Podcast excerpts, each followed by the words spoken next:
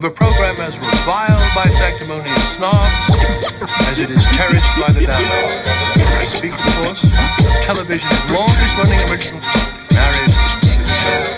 Hungry, my belly on E. I'm trying to eat, so I scheme on potatoes and beef like Al Bundy. I got buddies with Kelly for cheap.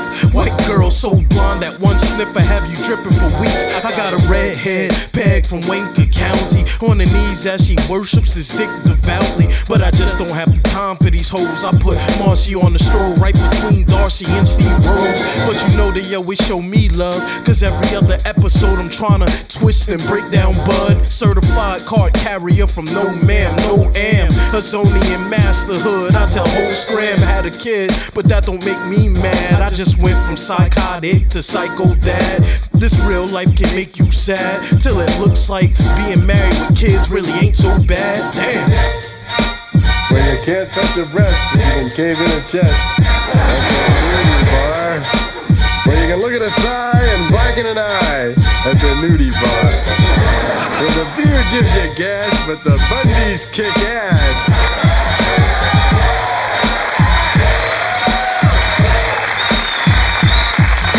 Seven disappeared to the side. It seems sad that the cast got lucky when my dog Buck died. Steve left the show when Jefferson arrived. The next con pretty boy with dollars on his mind. Kelly got cancer, but she survives. Mastectomy later, she still looks fine.